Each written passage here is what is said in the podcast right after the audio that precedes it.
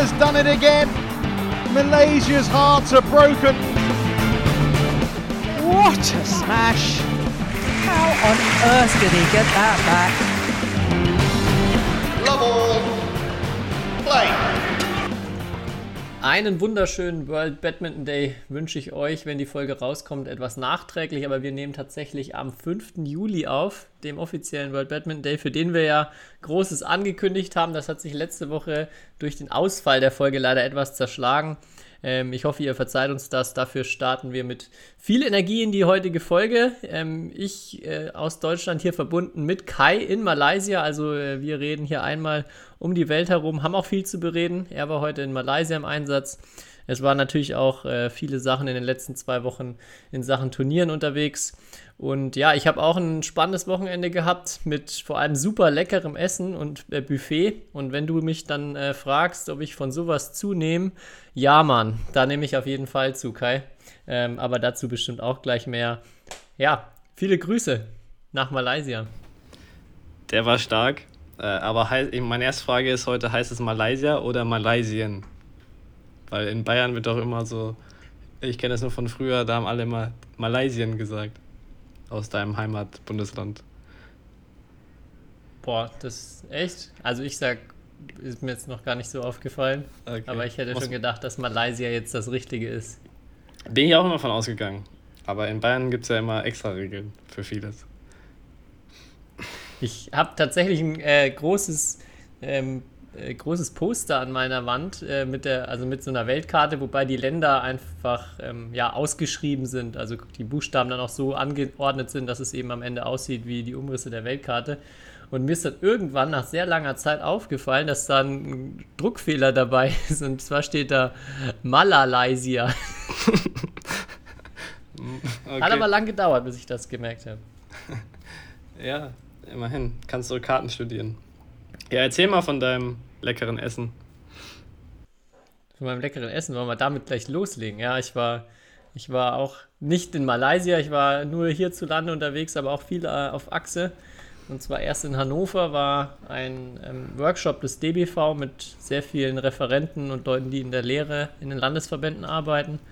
Hier schon sehr, sehr schöne zwei Tage gehabt. Ähm, hat richtig Spaß gemacht. Und dann, äh, ganz spannend, ging es für mich weiter in die Nähe von Koblenz. Und zwar richtet der deutsche Tischtennis, der deutsche Trainerverband, ähm, der Tischtennis, nee, der deutsche Verband der Tischtennistrainer, jetzt habe ich es richtig geschafft, äh, einmal im Jahr ein großes Symposium aus. Also äh, ja, eine Veranstaltung, so wie es jetzt auch der DBV, ich glaube sogar, dass hier von der DBV inspiriert war, dieses Online-Symposium zu machen.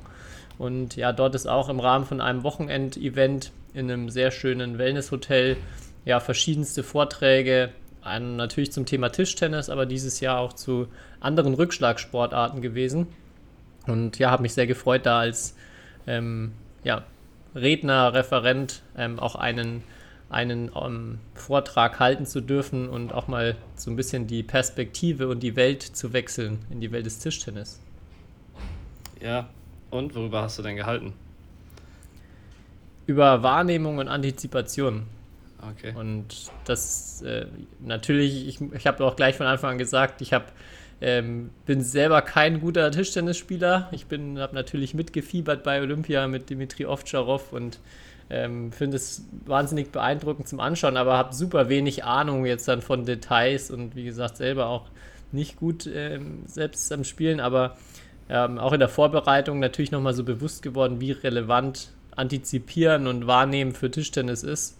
Äh, weil wenn wir schon über kurze Reaktionszeiten uns beschweren, das ist natürlich nochmal eine andere Hausnummer auf die kurze Distanz und auch mit einem Ball, der nicht so schnell abbremst wie bei uns. Ja, von daher, ja, was da in Sachen Reaktion gefordert ist, ähm, beeindruckend. Von daher hoffe ich auch, dass das Thema, auch wenn es ähm, erstmal aus einer Badminton-Sicht präsentiert wurde, für die Trainer Mehrwert gebracht hat oder auch ganz spannend war. Mhm. Hast du da irgendwelche belastbaren Zahlen rausgefunden, wie, äh, wie, wie, wie schnell man da reagieren muss? Oder und beziehungsweise wie, wie lang da ein Ballwechsel ist im Tischtennis überhaupt? im Schnitt? Ähm, also wegen Ballwechsellänge habe ich jetzt nicht viel rausgefunden oder habe mich da äh, nicht schlauer gemacht, aber wegen Reaktionszeit natürlich.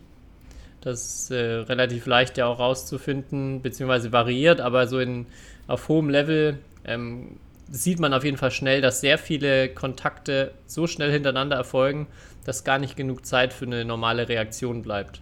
Also es muss irgend, in irgendeiner Form schon vorher ja, antizipiert werden oder eine Vorahnung da sein, was jetzt gleich für eine Handlung erfolgt, sonst ähm, ja, reicht in den meisten Aktionen da die, die Zeit nicht, um zu warten, was macht der Gegner, wo spielt er jetzt hin, um dann darauf erst zu reagieren. Also ähm, ich glaube, die Zeitschwelle, es, gab da, es gibt da auch eine Studie von der BWF, die auch frei zugänglich ist zum Thema Antizipation. Die habe ich auch sehr viel, äh, ja, dann immer wieder zitiert und die finde ich auch sehr, sehr spannend, wo dann unterschieden wurde, wenn unter 160 Millisekunden nach dem Kontakt des Gegners eine Aktion eingeleitet wurde, dann wird da von Antizipation gesprochen, weil das ist scheinbar so ungefähr die Grenze, wo man sagen kann, ähm, ja, wenn man länger braucht, ist es realistisch, dass man wirklich nur auf den Schlag reagiert. Wenn man da drunter liegt, muss man schon vorher irgendwie ähm, ja, mit irgendwas gerechnet haben oder schon vorher mit der Bewegung oder mit der Aktion starten. Okay. Und ja, Tischtennis sehr, sehr häufig, dass das Zeitintervall viel kürzer ist auch als diese 160 oder 150 Millisekunden ähm, Zwischenschlägen. Von daher ganz spannend, ja. Okay. Ist, äh, hat das irgendeinen Zusammenhang? Weil ich kenne es nur vom, bei den ganzen Kraft- und Sprungtests vom Drop Jump. Ähm, da wird auch immer gesagt, wenn es so um die 0,160 Millisekunden. Ne. Sekunden. Auf jeden Fall ist es immer 0,160. Äh, dann ist es sehr gut. Okay. Ähm, ich, also bei den Drop Jumps oder bei so Sprungtests hat es meistens immer äh, glaube ich, mit verschiedenen Dehnungs-Verkürzungszyklen zu tun. Also okay. ob man dann sagen kann, ob die Vorspannung jetzt aus, äh, aus, also ob da jetzt eine Vorspannung genutzt wurde, die bei der Landung entsteht, oder ob man wirklich nee. äh, also ja, reaktiv gesprungen ist oder wirklich nochmal quasi ausgeholt und okay. ähm, weil meine Erklärung wäre jetzt, ja. oder meine Verbindung wäre jetzt einfach nur gewesen, wenn du eh so lange brauchst, um den schnellstmöglichen Kontakt, der eigentlich geht, herzustellen am Boden, dann kannst du ja gar nicht schneller eine Handlung. Also klar, du kannst mit deinem, aber mit dem Bein kannst du ja nicht schneller eine Handlung dann ausführen. Das wäre jetzt nur meine Theorie, ja. aber das ist wahrscheinlich vollkommener Schwachsinn. Ja, also bei so Drop Jumps ist es ja auch so, man braucht ja eine gewisse Zeit, um erstmal das eigene Gewicht abzufangen ja. und wieder in die Gegenrichtung zu beschleunigen. Wenn man jetzt einfach steht, ist es ein bisschen leichter, ja, sich abzudrücken. Aber ja, also wirklich sehr, 160 Millisekunden sind nicht viel. ja, das stimmt. Okay. Ey, hier, wenn wir schon bei sowas äh, Technischem sind oder so in, tief in die Materie eingestiegen sind, da habe ich noch ein paar, habe ich zwei Statistikfragen für dich. Ähm, weil im Rahmen meines Studiums, ähm, ich weiß nicht, ob du, du kennst bestimmt auch das Portal Statista. Vielleicht. Mhm. Ähm, und da habe ich aus Spaß einfach mal auch so Badminton eingegeben, was da für Statistiken gibt. Und ich bin auf zwei, ja, semi-interessante Statistiken äh, gestoßen zum Thema Badminton. Aber wir sind ja hier nicht immer bekannt für auch die, die größten News. Deswegen erst Statistik. wir, wir sind ja auch ein semi-interessanter Podcast, oder was ja, willst so, du damit sagen? So wollte ich es nicht formulieren. Ähm, aber erste Frage. Ähm, das fand ich interessant, dass dazu eine Statistik veröffentlicht wird. Und zwar die Anzahl der Dopingkontrollen beim Badminton in Deutschland im Jahr 2021. Ist eine interessante Frage, finde ich. Ähm, was denkst du denn? Schätz mal, wie viele. Äh, du kannst beides schätzen: Trainingskontrollen und Wettkampfkontrollen im Badminton. In einem Jahr. In Deutschland. In Deutschland. Und ich muss sagen. Wettkampfkontrollen hält sich ja sehr in Grenzen. Also bedeutet das auch jetzt, wenn bei German Open ein internationaler Spieler getestet wurde, ist das dann auch in der Statistik oder nur? Ich glaube ja. Wahrscheinlich schon, ne? Ja, weil Geht dafür ist die Zahl zu hoch, dass es nur deutsche Meisterschaften sind. Hm. Da würde ich jetzt mal so auf 150 tippen. Boah, okay. Also insgesamt. Beides zusammen. Ja. Okay. Tatsächlich sind es äh, im Training 49 und davon nur vier Blutproben, was mich total wundert, weil gefühlt wird bei mir jedes Mal Blut abgezapft und ich werde ja mehr als drei, vier Mal das Jahr im Jahr äh, kontrolliert. Ähm, und Wettkampf sind es 29. Jetzt habt ihr Okay. da draußen wieder was gelernt. Äh, aber ich fand also jetzt, äh, nee, weil ich fand es aus meiner Sicht interessant, weil ich ja weiß ungefähr, wie oft ich kontrolliert werde. Und ja, wenn du das dann auf die Spieler auf meinem Niveau in Deutschland hochrechnest, äh, werden da nicht mehr so viele andere kontrolliert, muss ich sagen. Also Leute, ähm, ihr könnt machen, was ihr wollt da draußen.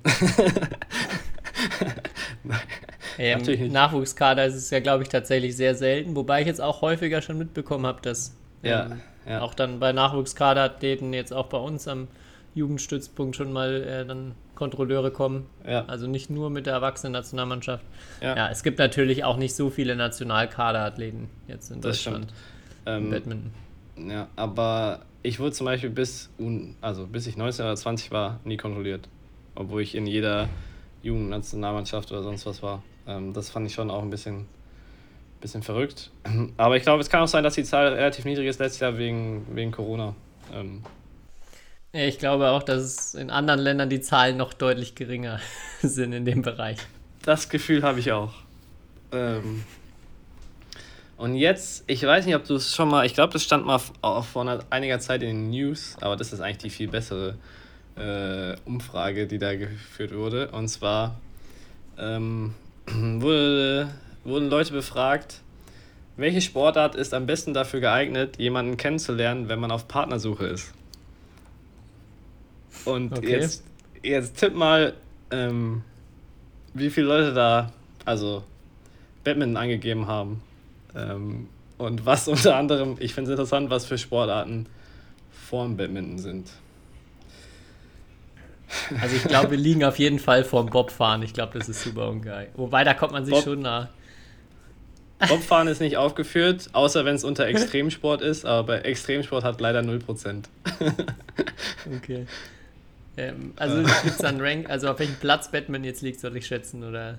Nee, wie viel Prozent der Leute angegeben haben, Badminton ist die beste Sportart, um jemanden kennenzulernen? Ja, und Vier. der Frage. Vier. Gar nicht so schlecht. Es ist interessanterweise ähm, Frauen nur 2%, aber Männer denken, beim Badminton kann man jemanden aufreißen, weil da sind es 5%. aber wir liegen immerhin über dem besagten Tischtennis und immerhin über Reiten. Ähm, ja, am besten finde ich eigentlich, also Tanzen ist die Nummer 1. Äh, dann kommt Wandern. Ähm, Finde ich auch, ein- okay, äh, gute Sportart. Aber am besten ist auf Platz 3, mit Sport kann man mich nicht beeindrucken. das ist meine, Lieblings das ist meine Lieblingsantwort. Stark, ja. Ja. Ähm, aber die Frage ist, ja, warum nur so niedrig? Schade eigentlich. Wie viel Prozent haben die Besten? Äh, ja, Tanzen hat äh, im Schnitt 30 Prozent. Ja, da kommt man sich schon sehr nah, ne, beim Tanzen. Aber Wandern hat auch sehr viel. Auch fast 30 Prozent. Und dann die nächste Sportart ist eigentlich Skifahren. Aber, ja. Wahnsinn. Ja, also da haben wir, haben wir wieder was gelernt. Aber immerhin ein paar Prozent an Badminton. Ja, auf jeden Fall. Das war jetzt äh, mein kleiner Ausflug. Ich werde ich werd das jetzt jährlich äh, checken, was, was da so Neues kommt. Ja, ich würde noch ganz kurz, ich habe noch ein paar Sachen zu meiner Tischtennis-Erfahrung, weil ich hatte es vorhin ja schon gesagt, so irgendwie eine an, ganz andere Welt. Ich finde das auch ähm, immer mega spannend und auch man, man lebt schon auch da in, in seiner Sportart irgendwie in meiner eigenen Blase, wo die Leute sehr ähnlich ticken und ähm, es dann total spannend ist zu sehen, wie äh, ja, wie es in anderen Sportarten aussieht. Allein schon, also ein Beispiel, die Begrifflichkeiten, weil man irgendwie selbstverständlicherweise irgendwie von Gerade und Cross oder Longline spricht, aber beim Tischtennis ist parallel halt. Also wenn man gerade spielt, dann, dann sprechen die immer von Parallelspielen. Und das mir, also ich habe dann auch in der Praxissession äh, versucht, immer so ein paar Zusammenhänge herzustellen. Und es ist richtig komisch, wenn dann so ein ganz ungewohntes Wort für so ein ähm, ja, selbstverständliches, äh, für so eine Selbstverständlichkeit irgendwie genutzt wird. Ähm, ja, und auch äh, die neue Präsidentin des Tischtennisverbandes war auch da, äh, die auch eine kurze Rede am Anfang oder in, vor einem der Vorträge gehalten hat. Äh, fand ich ganz spannend, so die, die Themen, die Agenda, die der Tischtennisverband auch hat, wo sie so vorgestellt hat, was, ähm, ja, was sie, wofür sie gerne sich jetzt einsetzen will, was ähm, ihre großen Punkte sind, mit denen sie auch kandidiert hat. Und ähm, einer davon heißt, wir brauchen Helden. Und ich hatte auch für meinen Vortrag so ein bisschen recherchiert, wie denn die Weltrangliste im Tischtennis so aussieht. Also auch wenig überraschend, dass Asien da dominant ist, wobei es doch nicht so schlimm ist wie bei uns. Denn allein bei den Herren sind, glaube ich, vier Deutsche unter den Top 20 im Moment. Also da erstmal Deutschland auch sehr gut und es gibt auch noch Schweden, dann noch ein paar andere Länder. Also es ist nicht so ganz krass, ähm, nur Asien. Ähm, aber auch hier Tischtennis sagt, sie haben äh, jetzt natürlich noch irgendwie Timo Boll, Dimitri Ovtcharov, dann kommen noch ein, zwei andere, aber danach auch erstmal im Tischtennis eine riesige Lücke. Und auch, ja, was, wo sie sich sehr viel Sorgen machen und ähm, ja, darum zittern, dass sie so diesen, diese Helden, diese großen Vorbilder, die man im Tischtennis noch aktuell hat, ähm, verliert. Also war, war spannend auch dann das mal zu hören, dass, wie, wie andere Sportarten da ticken und denken.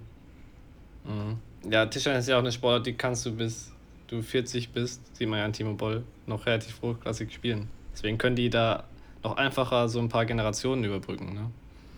Das ist halt bei uns ja. nicht so nicht so einfach. Ähm, und wie wollen Sie neue Helden kreieren? Ja, das hat sie so kurz angeschnitten. Ähm, ja, hat so ein paar Ideen da schon, ich weiß es jetzt nicht mehr genau, aber ich glaube auch Klassiker erstmal wieder, die wie in allen Sportarten die Vereinslandschaft irgendwie stärken oder ver verhindern, dass die Vereine ähm, ja, noch, noch weiter äh, schrumpfen und Mitglieder verlieren. Also ich glaube, das ist so generell äh, Standardding. Hat er natürlich auch viel über Trainer gesprochen, nachdem es ja ein Trainersymposium war.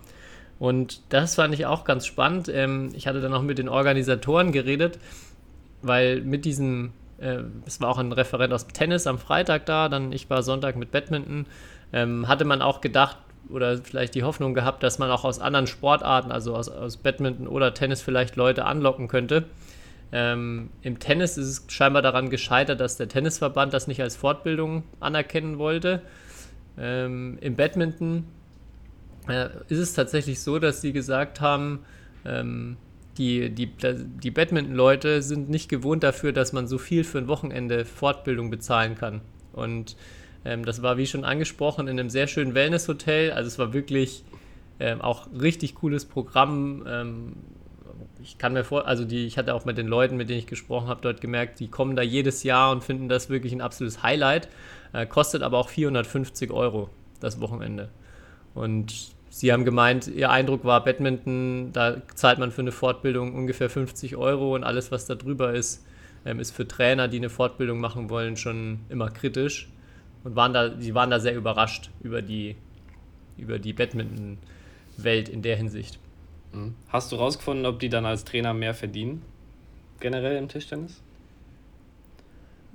Das weiß ich nicht, aber ich weiß, also auf jeden Fall rausgefunden, dass es, glaube ich, deutlich mehr Trainer gibt. Oder es gibt auf jeden Fall deutlich mehr Tischtennistrainer. Ähm, dort eben auch viele, die in Vereinen oder vereinsübergreifend bei mehreren Vereinen eben arbeiten und dann voll, also Vollzeit tätig sind als ähm, Tischtennislehrer oder Tischtennistrainer. Ähm, genau. Oder ja, selbstständig an ja. verschiedenen Sachen irgendwie durch Tischtennis mhm. ihr Geld verdienen. Also da ist die, da ist die Welt schon mal erstmal an hauptamtlichen ähm, Leuten größer als bei uns. Aber wie, wie teuer war jetzt das DBV Trainersymposium? Es war ja nur online, aber du musst ja bei, also 450 Euro, ich hätte jetzt gedacht, das wäre sogar noch mehr, als du es am Anfang erzählt hast, weil, also ich würde, wenn es richtig gut ist, 450 Euro zahlen. aber kann jetzt nicht für, mein, für, für meine Kollegen da draußen sprechen, ob die das äh, ja. auch. Ich glaube, das Online-Symposium vom DBV lag, je nachdem, wie, ich glaube, wenn man früh gebucht hat, hat das, glaube ich, 80 oder 90 Euro gekostet. Ja. Und dann rechne nochmal zwei oder dann muss ja zwei Hotelnächte dazu. Ähm, ja. Naja, ja, aber das ist ja die altbekannt, wir sind halt eine sehr preiswerte Sportart in vielerlei Hinsicht. Ne? Gut, solange wir, dich, solange wir dich nicht an die Sportart verlieren, Tobi, Nee. zum Tischtennis. Ich werde, werde dem un- unserem Sport treu bleiben. Hat, hat mich jetzt nicht abgeworben, auch wenn es eine coole Erfahrung war. Ja, lass uns noch ein bisschen über die ganzen Turniere sprechen. Du bist ja gerade heute auch aktiv gewesen ähm, und wir hatten noch gar nicht gesprochen oder geschrieben und mich interessiert natürlich dein Fazit von deinem Qualifikationsspiel gegen doch immerhin den äh, Gewinner des Korean Masters, glaube ich. Also recht überraschend, der von ein paar Korea Open. Korea Open vor Open. ein paar Wochen Ja. äh, sehr großes Turnier gewonnen als bis dato unbekannter Chinese. Äh, ja, der Junge kann schon spielen, auf jeden Fall. Mm, aber ich, ja, ich habe 2019 im ersten Satz geführt. Äh, auch im zweiten Satz stand es, glaube ich, 17 beide. Äh, ich glaube, die Spielzeit sagt ja auch 59 Minuten für zwei Sätze. Habe ich wieder den malaiischen Fans was für ihr Geld gegeben, äh, gezeigt, auf jeden Fall. Ähm, das muss ich auf jeden Fall sagen, das ist extrem. Also die Stimmung in Indonesien ist ja extrem gut, aber ich würde sagen, Malaysia ist direkt dahinter und es ist auch extrem, extrem geil hier zu spielen. Selbst, also heute Quali, dienstags 10 Uhr morgens, erstes Spiel war ich. Es waren locker 1.000, 2000 Zuschauer da äh, um 10 Uhr morgens. Ähm, und Wow. sobald dann Malaya, ja, sobald dann Malaya aufgerufen wird, dann wird es ziemlich laut. Ähm, und sobald du einen spektakulären Schlag spielst, wird es auch sehr laut. Also es macht schon richtig Spaß, ähm, hier zu spielen. Deswegen hat das Spiel an sich viel Spaß gemacht, war wieder gegen einen ziemlich guten Gegner. Ähm, aber ich hätte gerne, oder ja, bin ein bisschen enttäuscht auf jeden Fall über das Ergebnis, weil ja, da war Ah. mehr drin und ich habe ja schon gezeigt, dass ich gegen solche Leute gut mitspielen kann, aber es geht halt ums Gewinnen, ne? Waren die Fans auf deiner Seite? Äh, ja, das Problem war halt, neben mir war ein rein malaiisches Duell. Das heißt, ich glaube, der Fokus lag da schon ein bisschen mehr darauf. Aber ich glaube, ich habe ein paar spektakuläre Dives und äh, ja, äh, so in der Abwehr rausgehauen. Deswegen waren sie, glaube ich, eher auf meiner Seite. Ja. Sehr gut. Ja, was mich bei jetzt gegen den Spieler, auch gegen den du gespielt hast, interessieren würde, wie, wie ist es so, also Chinesen sind ja jetzt irgendwie erstmal auch die anderen, die, bei, die aktuell weit vorne sind, jetzt seit ein, zwei Jahren, irgendwie sind immer so ein bisschen unbeschriebene Blätter, die nicht so richtig herausstechen. Wie ist es so, wenn man gegen so jemanden spielt? Ich finde, der spielt sehr Chinesen untypisch. Ähm, der spielt nämlich sehr, sehr, sehr, sehr viel Angriff. Ähm, Linkshänder. Ähm, ein bisschen hat er mich an Lin Dan in Jung erinnert, nur halt schon ein paar Klassen schlechter, glaube ich. Ähm, also er spielt sehr viel Angriff und so nachgehen, sehr aggressiv, so im Midcourt. Ähm, ja, aber was heißt, was heißt unbekannt? Ich meine, auch selbst von so einem Spieler gibt es genug Videos auf YouTube. Das heißt, du, ähm, ja, ich habe ihn auch ein, zwei Mal schon dann gesehen, zum Beispiel in Korea. Ähm, ja, es, ist- also es ist wie gegen jeden anderen Spieler auch. Es ist jetzt nicht so, dass du denkst, oh, den kenne ich nicht oder so. Ähm, ja, und ich glaube, der wird auf, also Ahnung, wenn er sich weiterentwickelt, noch die nächsten Jahre auf dem Niveau ganz gut mitspielen können. Wie alt ist der? 23, glaube ich. Also eigentlich 25 wahrscheinlich, aber offiziell ist der Jahrgang 99. Ich weiß nicht, also ich weiß nicht, ob das alle draußen da draußen wissen. Äh, man unterstellt auf jeden Fall manchen Ländern immer, dass da vielleicht nicht immer alles äh, alles so genau stimmt mit der mit der Jahreszahl. Ähm, Damit man dann doch mal noch ein bisschen länger bei der Jugendweltmeisterschaft und so weiter antreten kann, ja. Erwachsenen ist es ja wirklich egal. Ähm, aber selbst über den Dann hat man gesagt, der ist ein, zwei Jahre älter oder so. Ähm, und der hat ja schon auch noch sehr lange gespielt. Also der war dann am Ende wahrscheinlich sehr alt. ähm, aber das ist nur Hörensagen, was ich jetzt hier behaupte. Dafür gibt es keinen einzigen Beweis und ich will niemandem was unterstellen. Aber diese Gerüchte halten sich immer hartnäckig in Badmintonkreisen. Ja. Ja, wir müssen natürlich noch über ähm, Viktor Axelsen sprechen. haben wir in letzter Zeit schon sehr häufig gemacht, aber er macht immer weiter mit Superlativen. Ähm, was ist da eigentlich im Finale passiert jetzt am Sonntag? also, ich glaube, in den Highlight-Zusammenschnitten ähm, hat man, glaube ich, drei Punkte so, oder zwei Punkte von Momota gesehen und das war Netzroller. Und insgesamt hat er ja auch nur elf Ballwechsel gewonnen in dem ganzen Spiel. Also das ist schon ähm, ja, ziemlich, ziemlich verrückt, was da im Moment abgeht oder was, was Axelsen im Moment ähm, ja, aufs Feld zaubert. Ja, ich würde sagen, am Sonntag lag es aber hauptsächlich daran, dass Momota ziemlich schwach gespielt hat. Äh, also klar, Axel ist mit Abstand der Beste, aber man hat ja auch in den Runden vorher gesehen, ein paar Mal drei Sätze hat er ja schon gespielt. Äh, also zu 4 und zu 7. Momota war auf jeden Fall nicht, nicht in Topform an dem Tag. Äh, was schade war, weil alle haben sich so gefreut über das Spiel und alle so, oh, Axel ist schon ein bisschen müde, der hat zweimal drei Sätze gespielt. Momota hat, glaube ich, zweimal durch eine Aufgabe profitiert, hatte eigentlich kein hartes Spiel. Ähm, ja, und dann verliert er einfach zu 4 und zu 7. Ja, das war schon. Also, ich glaube, es sind auf jeden Fall mehr Dinge zusammengekommen. Also, wie du schon sagst, er, er wird da nicht sein bestes Spiel gemacht haben. Aber ich fand auch da so ein paar Rallyes, die ich gesehen habe, äh, wo Axelsen einfach dann auch so einen unglaublichen Ball auf die Linie spielt, mit so viel Winkel, wo Momota auch nur den Kopf schüttelt. Ähm, ja, also wo einfach dann er, kein Spieler der Welt eine Chance hat, diesen Ball zu erwischen. Er ihn halt dann auch noch nach einem langen Ballwechsel spielt. Ja, wenn das halt dann, äh, glaube ich, an einem Tag passiert, wo man sich eh nicht so wohl fühlt, ähm, wenn man dann mal einen guten Ballwechsel spielt und dann trotzdem der Gegner sowas macht, ja, dann kommt halt mal so ein Ergebnis zustande. Ne? Also ja. auf jeden Fall, die, die sind nicht so weit auseinander, wie das Ergebnis jetzt sagt, aber ja, ja trotzdem völlig, völlig verrückt, einfach einen Satz zu vier gewinnen zu können überhaupt schon. Das stimmt. Würde interessieren, wann das letzte Mal ein Finale so hoch ausgegangen ist. Das stimmt. Habe ich auf jeden Fall nichts dazu gefunden. Das stimmt auf jeden Fall. Ich bin aber trotzdem ein bisschen enttäuscht, dass Axelsen jetzt die nächsten zwei Turniere abgesagt hat. Ich hätte eigentlich gehofft, er geht auf die fünf Turniere, wobei das, glaube ich, sehr unvernünftig wäre. Also die, man sieht es auch diese Woche, gab es ja auch wieder relativ viele Absagen. Es gab auch letzte Woche einige Verletzungen. Ich glaube, die Belastung für die Topspieler ist echt hoch. Ähm, und ja, wenn man drei Turniere am Stück gewonnen hat, kann man halt auch mal in Urlaub fahren danach. Das hat man sich verdient.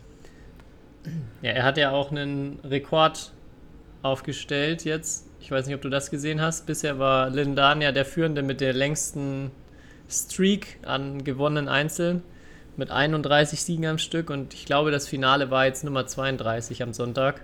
Okay.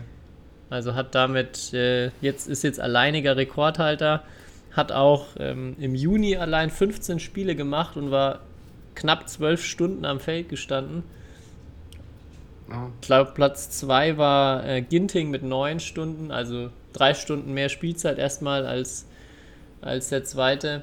Ähm, ja, ich denke auch, wir hatten ja auch da schon drüber gesprochen. Es ist, ich glaube, einfach clever, was er macht. Und auch so nervig es ist, dass er jetzt nicht antritt. Ich glaube, man hätte sich schon gewünscht, ihn da jetzt wieder spielen zu sehen.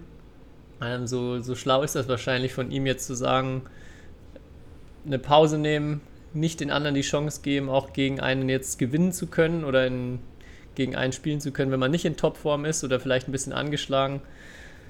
Und dann wird er wahrscheinlich nach den zwei, drei Wochen wieder da weitermachen, wo er aufgehört hat. Ja, der Junge macht vieles richtig auf jeden Fall. Das ist schon, schon extrem beeindruckend. Und vor allem zu vier zu gewinnen, bei so viel Wind allein schon. Also ich hatte heute mindestens fünf Bälle pro Satz, wo ich den Wind nicht richtig kontrolliert habe oder so. Ähm, und dann halt einfach mal so ein einfacher Fehler passiert ist. Und mein Gegner auch. Also das ist, das ist so beeindruckend, wirklich. Äh, die Frage ist jetzt halt, äh, längerer Siegesstreak als, ähm, als Lindan. Ist er besser als der Goat? Müssen wir die Goat-Debatte schon rausholen, Tobi? Ich würde erst, da würde ich erstmal noch mindestens einen WM- und Olympiatitel abwarten. Ja. Weil da sind, sind solche Sachen ja schon, finde ich, immer sehr, sehr relevant an, an großen Titeln. Äh, aber ja, er hat ja schon auch noch wahrscheinlich ein paar Jahre vor sich. Ja. Und das, was er jetzt alleine so an Turniersiegen in den letzten zwei Jahren sich geholt hat, ja, das erinnert schon an den Dan Li Chongwei zu besten Zeiten. Ja, auf jeden Fall. Ähm, ich hatte aber nur vor dem Spiel gesehen, und das fand ich wirklich äh, verrückt, weil das Ergebnis ist ja 21-4, 21-7 ausgegangen, dass äh, Momota im direkten Duell im Head-to-Head 15 zu 2 vorne lag vor dem Spiel. Da sieht man eigentlich mal, wie krass Momota eigentlich war vor ein paar Jahren. Äh, und jetzt sieht man, wie, also ja, die letzten zwei Spiele hat äh, Axelsen halt schon davor gewonnen gehabt, äh, wie, wie sich das jetzt gedreht hat. Ähm, und deswegen, so gut Axelsen jetzt ist, ne, ähm, ja, man weiß, also es ist schwer zu sagen, was jetzt in zwei, drei Jahren ist. Da kann auch irgendwie ja, Christo Popov dann um die Ecke kommen oder irgendwie Kundlavut, Vitizan ähm, oder sonst wer ähm, und ihm das Leben schwer machen. Deswegen glaube ich, ist, ist er gut daran behalten, auch die Zeit zu genießen, wo er jetzt so gut ist. Aber ich traue es ihm absolut zu, weil an Professionalität und sonst was ist er halt unschlagbar auch, muss man leider sagen. Ja, auch so in dieser Weitsicht. Ja. Also es ist ja, man merkt einfach, dass er das, was glaube ich allgemein Menschen mit am schwersten fällt, äh, langfristig zu denken, es einfach so gut hinbekommt und da der Versuchung widersteht, auch jetzt, also ich, ich bin mir schon sicher, dass er, dass, dass er schon sich denkt, oh, ich hätte jetzt schon Lust, da weiter zu spielen und ähm, ein Turnier zu gewinnen, ähm, aber dass er das, ja, dass er das eben jetzt absagt und ähm, würde auf jeden Fall wird auf jeden Fall die Chance haben, da glaube ich weiter richtig viele Turniere zu gewinnen. Weil du die 15 zu 2 ansprichst, im anderen Einzelfinale gab es auch ein 15 zu 2 Head-to-Head, wenn ich es richtig äh, recherchiert habe. Und zwar Chen Yufei war auch 15 zu 2 gegen Ratchanok ähm, vorne. Also im direkten Vergleich, hat aber auch verloren. Also so ein bisschen äh, ja, gleiche Geschichten. Und jetzt aber nochmal an Viktor Axelsen gerichtet. Er soll sich eigentlich mal nicht so haben, weil Chen Yufei tatsächlich über zwölf Stunden im Juni auf dem Feld stand. Und die hat jetzt nicht gekniffen hier bei den Malaysia Masters. Also die war noch länger auf dem Feld unterwegs und geht jetzt trotzdem morgen wieder an den Start. Soweit ich weiß zumindest. Die macht gefühlt auch gar keine Pause, ja, das stimmt. Ähm, aber ich glaube, Ratchanok, die hat auf jeden Fall ihre Verletzung vom letzten Jahr in Indonesien langsam rausgespielt, auf jeden Fall jetzt mittlerweile. ja, das stimmt, ja. Hat ein halbes Jahr gedauert, Die- aber die- jetzt ist sie wieder on top. Die Encore-Therapie hat auf jeden Fall gut angeschlagen. Ja.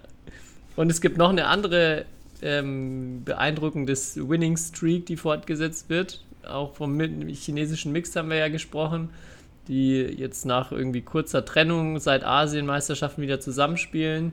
Zheng Siwei und Huang Yaqiong und die jetzt auch 25 Spiele am Stück seitdem gewonnen, also noch kein einziges Mal verloren haben. Ähm, da aber auch mal nachgeguckt, da ist es noch ein bisschen länger bis äh, an die Spitze, weil schätz mal, wie viele Siege am Stück das beste Mixed aller Zeiten hatte. Also die längste Streak. Boah. Keine Ahnung, wer war das denn? Äh, Kim Dong-moon mit Okay. Partnerin. Okay. Ra, Ra, irgendwas. Okay, das war vor meiner Zeit.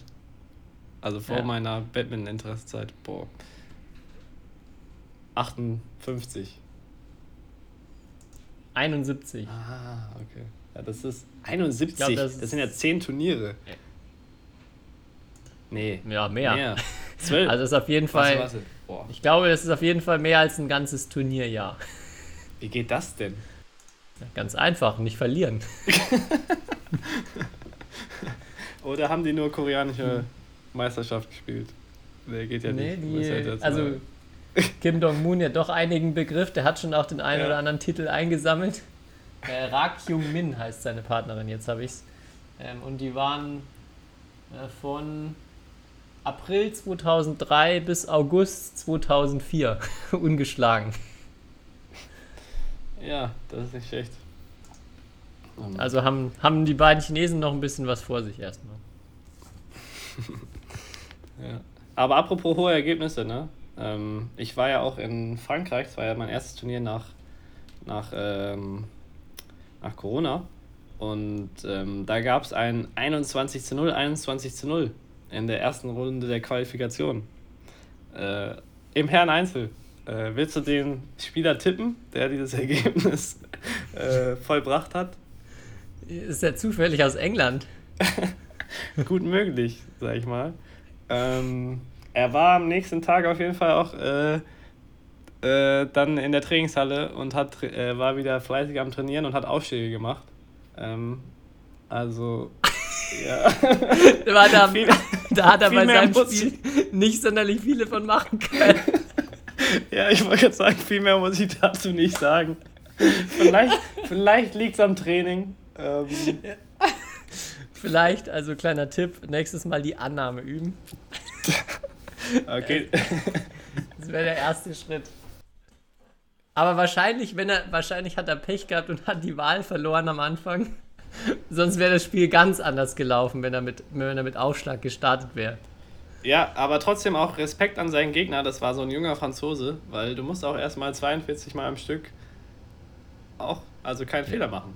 Das kommt Unfassbar wirklich nicht so oft schwer. vor, dass man Ja. 1, 2, 0, 1, 2, 0 gewinnt. Ich habe es extra gecheckt, also selbst äh, der besagte Spieler aus England, dem passiert das nicht so oft.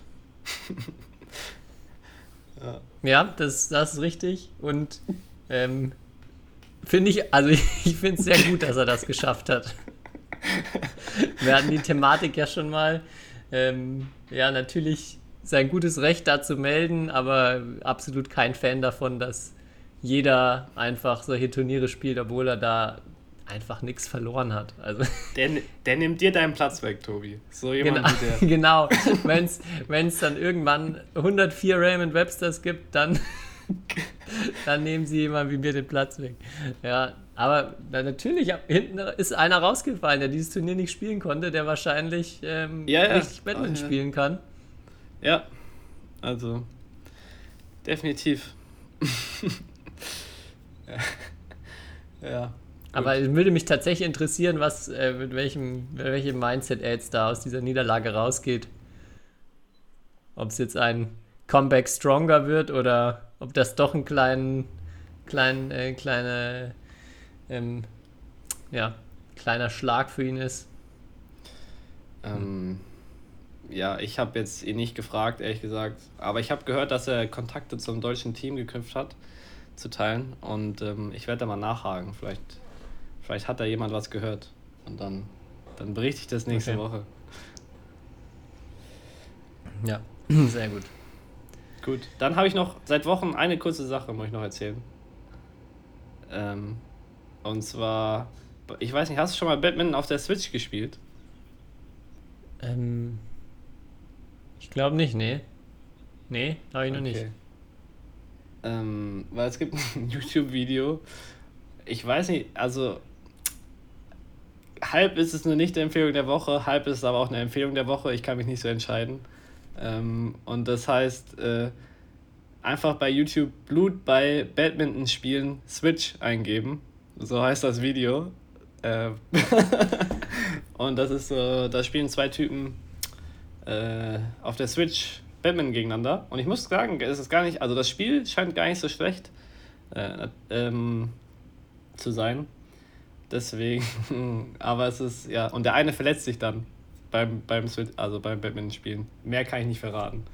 Ähm, ja, und es geht natürlich emotional hoch her. Blut, Blut beim Badminton auf der Switch. Ja, so ungefähr. Ja. Okay, Ähm, da bin ich gespannt. Ja, es wird auf jeden Fall sehr viel geschmettert beim Spiel. Oder es ist, es ist nur Smash gegen Smash. Äh, aber ja, ich weiß nicht, ob, da, ob das ein beliebtes Partyspiel da draußen ist. Mhm. Weil so ein richtig cooles Badminton-Spiel wäre natürlich schon mal geil. Für eine Playstation oder so. Oder auch für die Switch. Oder für die Xbox. Manche mögen ja hier Xbox. Auch. Ähm, ja. aber ja, schaut es euch mal an und dann würde ich gerne mal dein Feedback hören. Ähm, Ob es eher eine Nicht-Empfehlung ist. Ich habe es mir direkt geöffnet und nächste Woche erhältst du mein Fazit. Alles klar. Gut. So, wie geht's bei dir jetzt weiter in Malaysia? Ja, erstmal Training, ne? Ähm, und dann nächste Woche geht's Aufschläge? nach Singapur. äh, Ja, Aufschläge. Ein paar Annahmen natürlich auch. Aber vielleicht auch noch ein bisschen was, was in den Ballwechseln auch noch vorkommt. Clever. Mal schauen. Das sind, Ja. die, das sind die Pro-Tipps dann schon. Das sind die Pro-Tipps, ja. Äh, Wenn ich Glück habe, habe ich auch einen Trainingspartner, dann muss ich halt nicht eine Aufschläge machen, äh, wenn jemand mit mir trainieren will. Ja, Okay. Ja dann. Und nächste Woche spielst du Singapur. genau. Wer steht da auf dem Programm? Äh, weiß ich noch nicht, ich bin ja Nachrücker, äh, deswegen erfahre ich das immer erst am Tag vorher. Und mein Gegner auch. Ähm, deswegen kann ich mich da noch nicht vorbereiten. Tobi. Okay. ja, aber ist ja noch Zeit hin und bin gespannt. Wir werden es dann in der nächsten Folge auf jeden Fall klären können, wenn du dann aus der nächsten asiatischen Metropole dich hier dazuschalten kannst. Ja. Von meiner. Seite war es das erstmal für die Woche. Ähm, ich bin natürlich erstmal jetzt noch mega gespannt auf dein Malaysisch oder Malayisch oder dein Malai. Ich weiß nicht. Sind wir wieder bei der Frage, wie, wie heißt das jetzt? Ähm, ja, und darf mich von euch verabschieden. Wünsche euch noch einen, eine sehr gute, äh, schöne Woche nach dem World Badminton Day. Und ja, bis zum nächsten Mal. Jo, ich glaube, es heißt Malai, die Sprache. Ähm, ja. Terima, Kassi. was, was fängst du denn jetzt schon an zu lachen? Dein stolzer Blick, eh. dass du, dein stolzer Blick, dass du vorbereitet bist, der war, den, den könnten, konnten unsere, unsere Podcast-Hörer und Hörerinnen jetzt nicht sehen, aber der hat mir sehr gut gefallen. Klar, ich habe die Tut mir leid, ich wollte dir nicht, ich wollte dir nicht in dein, in dein Malai hineinlachen. Jetzt nochmal. Ich habe die Aufzugfahrt auf jeden Fall gut genutzt äh, ins Hotelzimmer hier hoch.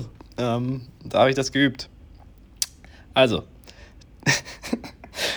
Terima, Kassi, Kerana, Mendengar, Sebajai. Applaus. Sehr gut. Bis nächste Woche. Bis nächste Woche. Ciao. History is made. Lin Dan has done it again. Malaysia's hearts are broken. What a smash! How on earth did he get that back?